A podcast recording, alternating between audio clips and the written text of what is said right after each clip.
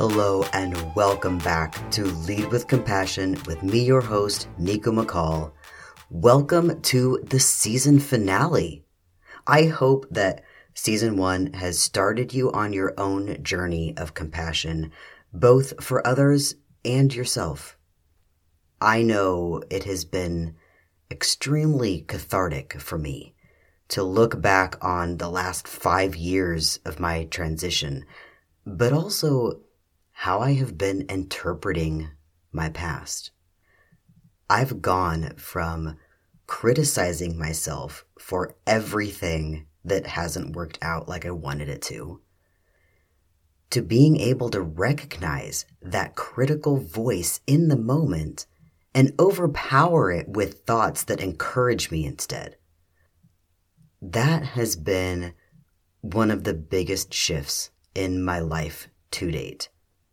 It might not sound like much, replacing a critical thought with an empowering one. Many times it doesn't even replace the critical thought, it just rides right alongside it. But for me, this has been and continues to be life changing. Let's explore what it looks like when only critical thoughts exist. An example at the forefront for me is pursuing acting after transitioning to male. Before transitioning, I was confident about how I was perceived, what roles I would slide right into, what boundaries I could push. I got offered an audition from a picture I took of myself in the basement with a sheet as a backdrop and booked it off of self tape, not following any of the self tape rules I now told I'm supposed to follow. Side note, I think I mentioned it before, but don't go looking for me in any movies before my transition. I turned down the offer. Again, giving in to that critical voice.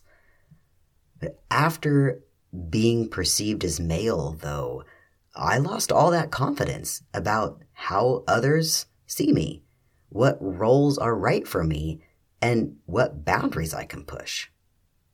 That critical voice in my head took over.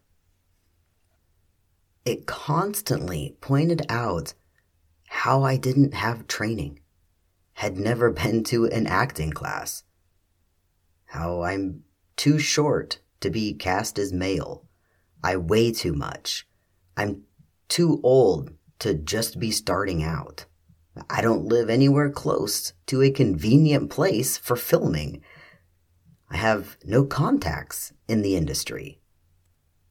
I'm awkward on camera. I can't memorize lines. I come off too feminine.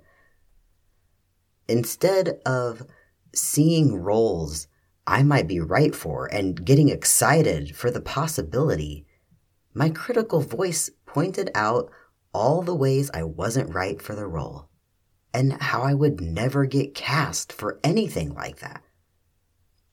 I could keep going, but you probably get the point. My critical voice ruled all, and it wasn't pretty.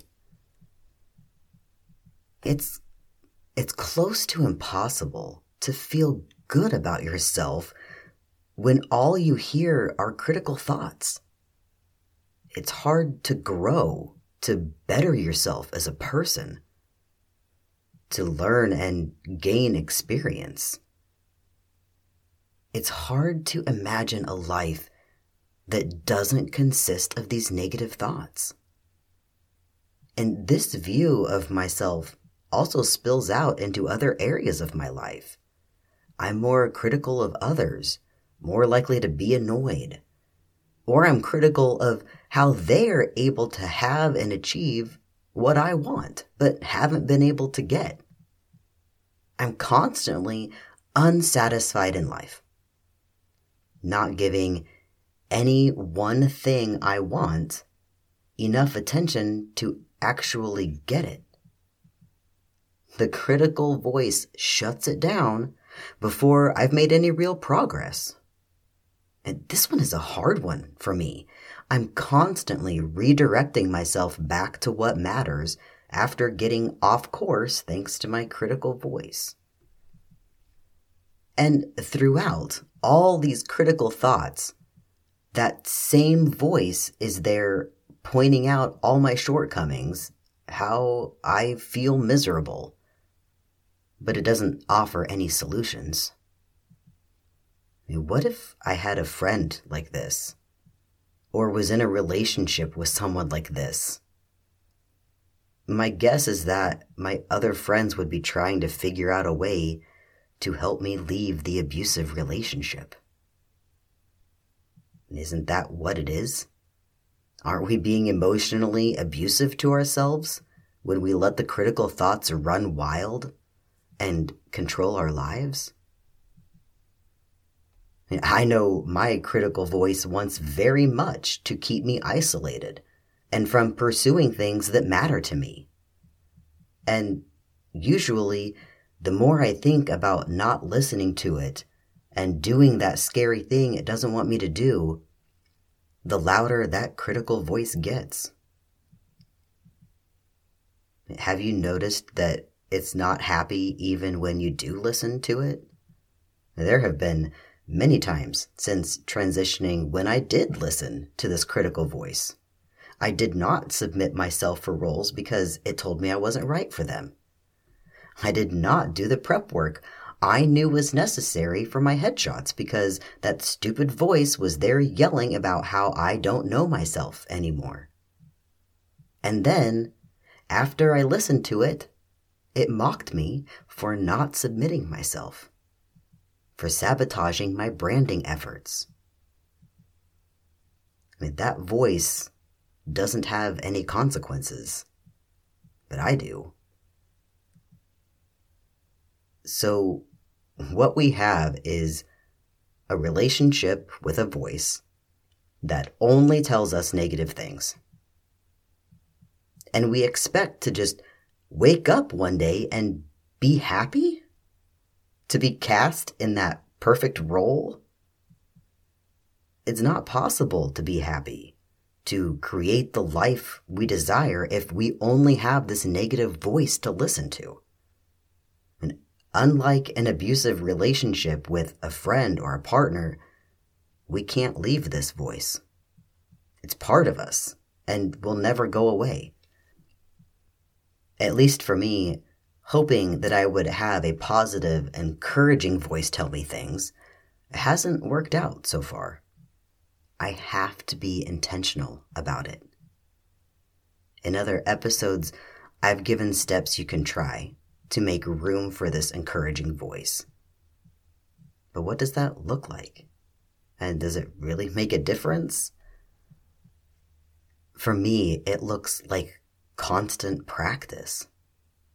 Because, of course, that critical voice is there pointing out every time it wins, and the encouraging voice gets drowned out.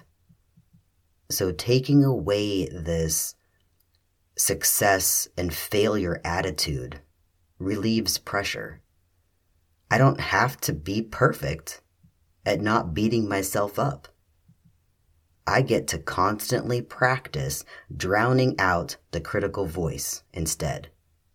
And it continues to give me a lot of opportunities to practice. I get stuck being busy instead of giving time and attention to things that support my goals. This week, I started using the mantra today's decisions set me up for tomorrow.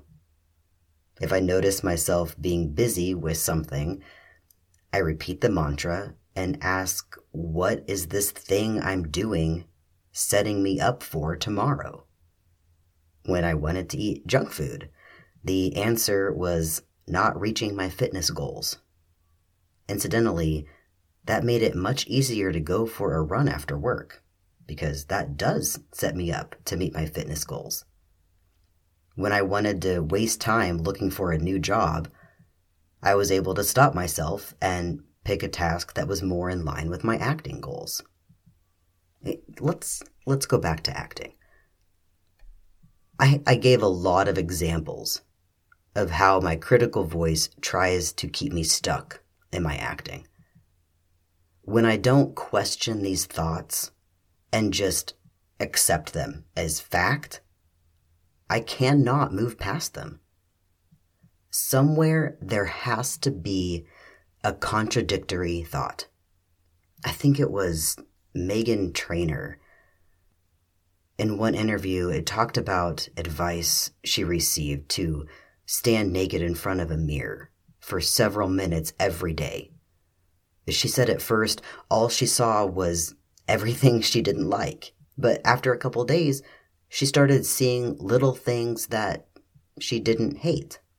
She might not have loved them, but she didn't hate them.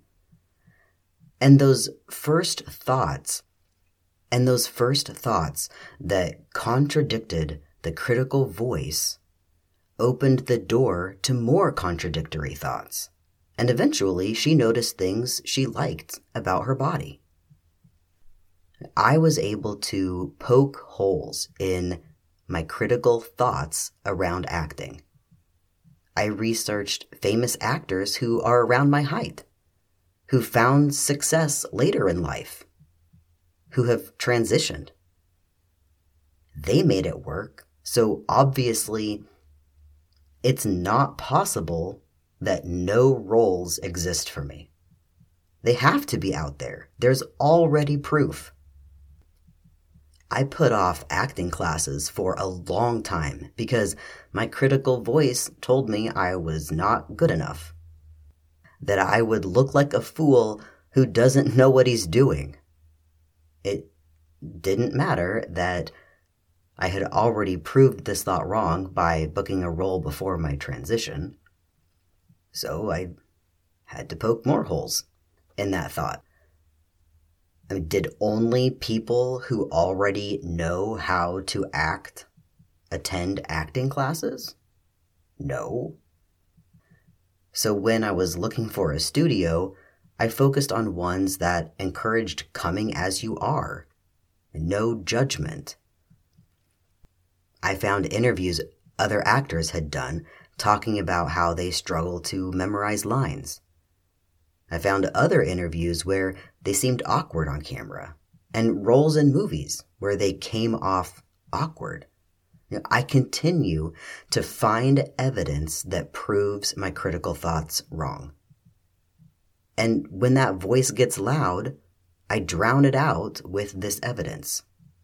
I hoped for years that I would just be able to live the life I dreamed about, but that never just happened when I let go of that dream and actually start taking steps to encourage myself, then things start to happen.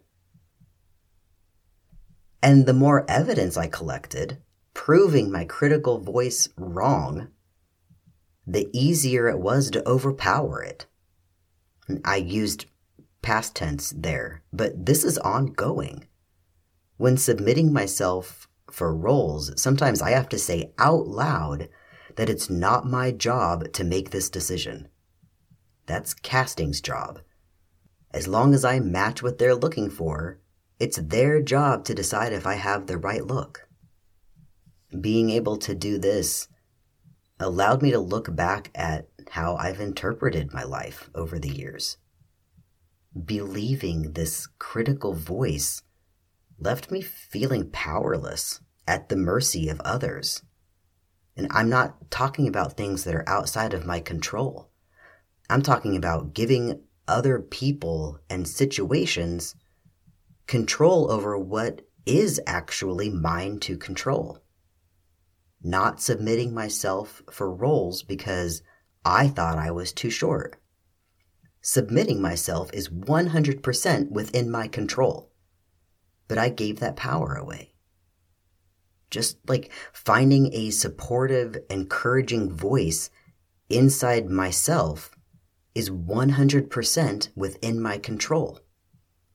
But I've given that power away, expected others to provide that for me. Remember earlier when I said this critical voice spills out into other areas of my life, making more making me more critical of others. Well, I know I'm not the only person who has this relationship with their critical voice. If this affects other areas of my life, I'm sure it affects other areas of other people's lives.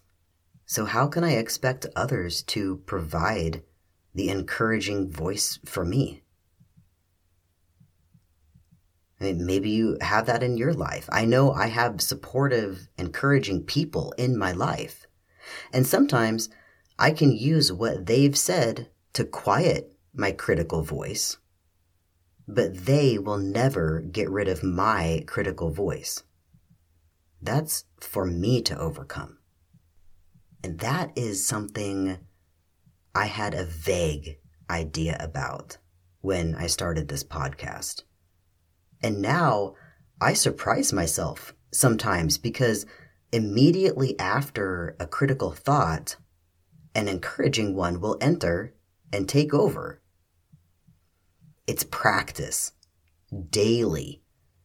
A lot of it comes from getting these thoughts out through this podcast, taking a different look at how I'm making space for compassion. What I'm just now starting to discover is what happens as I get better at quieting that critical voice and overpowering it with compassion instead. It's an exciting journey. Thank you so much for being here, for listening to this first season of Lead with Compassion. I feel honored that you are on this journey with me I hope you feel me beside you on your journey. I'm not going to be gone in between seasons.